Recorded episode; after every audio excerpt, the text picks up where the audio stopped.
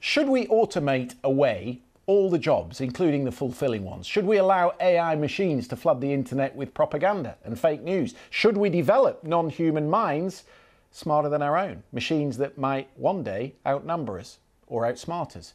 Do we risk losing control? Now, you might think that sounds like some futuristic script from a Terminator movie, but last month, some of the most well known figures who are involved in the development and training of artificial intelligence called for a moratorium until we better understand where we're going. An open letter was signed by thousands of entrepreneurs, academics, and scientists, including Elon Musk, who wants the training of intelligence halted for at least six months.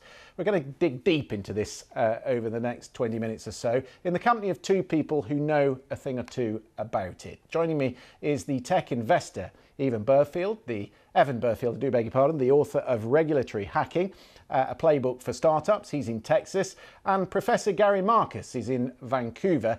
He's the Professor Emeritus at New York University and author of rebooting AI. Professor, let me start with you. Um, clearly, with such advances that we're seeing, we have to set some guardrails. Who do you think should be in charge of that? Uh, were we both professors? I think that we need global governance for AI. I think that we have a lot of patchworks right now, almost balkanized. Um, the worst case from the company's perspective and the world's perspective is if there's 193 jurisdictions, each deciding their own rules, requiring their own training of these models, um, each run by governments that don't have much specific expertise in AI. So, what I called for in an Economist uh, editorial earlier this week and in a TED uh, talk earlier this week was to have a global system modeled on something like the International Atomic Energy Authority, where the world comes together and says, We have a new threat here. Um, it's really a new set of threats, and we need to work together on this. So, I think the number one thing is it should be global. And the number two thing is it can't be just um, policy, but there also has to be a research side because we need to invent new tools like we had to invent for fighting spam and cyber warfare and so forth. There's so many different threats, as you mentioned, around misinformation, cybercrime, and so forth. So we need to have a kind of standing organization that's global and well financed to try to build tools to mitigate those threats. So, Evan Burfield, uh, there are many, many people who, who just want to press the pause button until we work out some of these things. But I can already see and I've heard uh, the reasons why that probably isn't possible, and, and that is because not everybody will stop, and people are worried about losing competitive advantage. So, how do we best go about this? Yeah, I, I think that's exactly right. Um, you know, the, the challenge with a moratorium is that it's incredibly hard to enforce. Um, the responsible actors would be more likely to, to follow it, the irresponsible actors wouldn't. But that's actually not so much my concern with a moratorium there's absolutely questions we need to be asking about the governance of AI, about what industry can do, what government can do. Uh, I think the letter did spark a conversation. Schumer is working on a new AI bill here in the US. Rumor is McCarthy is working on a Republican version. But what I think is actually much more important is to start to have the conversations about how we prepare our society, our economy, uh, our political system, democracy itself for all of the implications of AI that are coming one way or another. And I suspect we'll see a year from now, we'll go, this was less impactful than we thought. Five years from now, it will be an absolute tsunami of upheaval. And we have this window right now where we can have this conversation and we can get creative. And I think we've got to use it. And a moratorium gives us this false sense of security that we have control and can stop it versus figuring out how we ride this tsunami and, and try to direct it in a much better direction. Professor Marcus, uh, did we did we learn anything from the, the, the, last technological advance, the advance of the internet, of social media? Uh, are there lessons from that, which we, let's face it, we didn't do very well, that are applicable here? I think the number one lesson is you don't want to close the barn door after the horse has left. I think, you know, we're very late in, in figuring out what to do about social media. I think we probably handled privacy law in the wrong way. Um, we wound up with so much polarization and hostility. We wound up with misinformation um, I, I, think we waited too long to act. I think the number one lesson is we should get on it right now. And I, I, agree with the other panelists that the moratorium, you could argue about the merits, whether it was the right thing or the wrong thing. It was absolutely the right thing to raise this and get it on everybody's agenda. This is not something we want six months from now. It's something we need now. So, uh, Evan Burfield, when you talk about a tsunami in five years' time, what does what does that look like? Uh, look, I, am down here in Austin, Texas, uh, at, at, Capital Factory Startup Accelerator. I've, I've spent the whole day, uh, you know, meeting with startups, and I, there's not a startup right now out there that is not applying these AI generative models, these large language models, to every interesting problem under the sun. And there's all of the the scary dystopian possibilities that you uh, led into this segment with. But there's also uh, incredible advances in how to make work more fulfilling and more impactful, how to apply uh, tremendous personalization to medicine based on our genetics, our environment, the particular issues we're having. Um, how do you make government more responsive and feel more like a concierge to citizens? All of that is also being worked on. Um, and I think figuring out how we put the guardrails in place around some of the scarier things, which isn't just about regulating AI, it's about changing our social policy, changing our market policies themselves so that we can mitigate some of that and, and direct this into the, the much more hopeful and optimistic directions. Why, why, on that point though, Evan, is it, is it imaginable in the current scenario, you're around it all the time, that a research lab would cross a critical line here without even noticing? I, am I'm, I'm personally skeptic. You know, uh, Gary's written some wonderful points about the fact that we are we are very very far, I believe, from artificial general intelligence and the Terminator scenarios. I think what we've got to be very aware of right now is simply that this technology is already right now today at a state, if it did not advance any further, where its application is going to profoundly change how we live our lives, how we work, how we engage with each other in communities, how our democracies function. Uh, the impacts on our democracies are going to be felt right in the 2024 political cycle here in the US. That's what I think we need to be talking about and preparing for. Uh, the scenarios of AI is like nuclear weapons. We have to ban it immediately. I think are much less applicable to the the much more realistic uh, changes that are already happening around us right now and are going to accelerate. Miles, um, you've just come back from Washington, and I know that you've been talking to policymakers about the specific issues. In fact, the reason we're talking about it tonight is because you tweeted, "No one has a clue." I, I, mean, I mean, is that is it as blunt as that? That nobody really understands it? There is practically no work being done on it. Christian, you're you're spot on the three biggest challenges right now with policymakers are one, this was completely foreseeable. There were some of us in Washington talking about this 10 or 15 years ago. Policymakers weren't paying attention, and most of the think tanks in Washington really failed to start a conversation about the practical things that needed to be done to prepare for the age of AI. So we're behind the ball from a policymaking uh, standpoint. The second thing, I would emphasize what Evan Burfield just said there is a wave coming, and you can do two things when a wave is coming. You you can get crushed by it or you can ride the wave. And to use another analogy, right now the discussion in Washington is about whether to put the genie back in the bottle or not. That shouldn't be the discussion. It should be what three wishes should we ask the genie? And that's the discussion that should be had about how to handle AI and use it for good purposes. And finally, the other problem is policymakers are not thinking two steps forward on the chessboard. It's AI right now, but in in this decade, AI is going to be supercharged by other technologies like quantum computing that are going to give machines genuine human like emotion. What are we doing to prepare for that? We should be having that conversation now. There needs to be institutions in Washington that focus on that. So, Jack, we've had a discussion about that in this country, and the UK government has decided that it doesn't need a dedicated UK regulator for AI. So, who's overseeing it?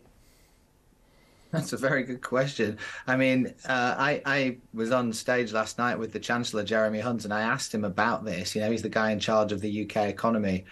Um, and he was really quite dismissive. He's he in, in the sense that he said, you know, this is something that is going to happen, and we have always embraced new technologies in this country, and we should do so again. Uh, it's full steam ahead was the phrase that he used um, you know, it, he was very, very positive. He did. He was. He did not want to talk about the possibility that people would lose their jobs because of this technology. He only saw it as a purely positive thing, and he was not keen to talk about the way it should be regulated.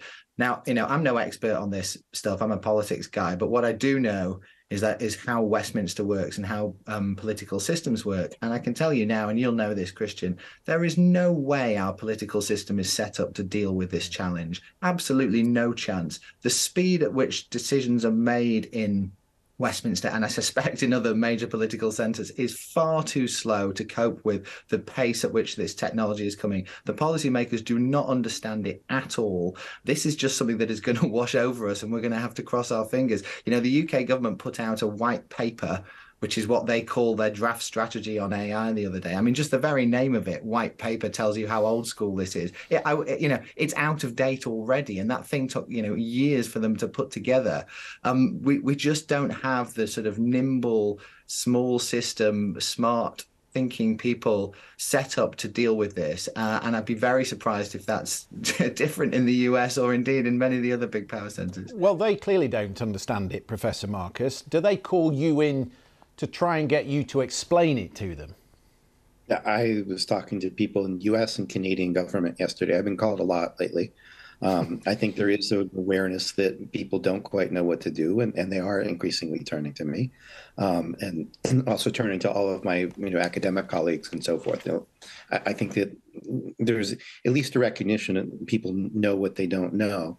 I do think that the UK white paper saying that you won't have a central office um, of AI is silly for all the reasons that were kind of implicitly just said, which is um, the government is going to be ill-equipped to deal with the speed of this. And if you just leave it to 20 different regulatory agencies each of which don't have expertise you're asking for trouble. You're asking for a lack of coordination. And it's just not realistic that all of those agencies are going to be up on things. So there needs to be i think at least some central oversight. I think the united states should consider a cabinet level um, ai officer and, and, you should consider something comparable. Um, you need some people so what like a, maybe like a g7 we have a g7 meeting of foreign ministers. Ministers, we need a G7 meeting of, of AI ministers. Is that, is that effectively what you're saying?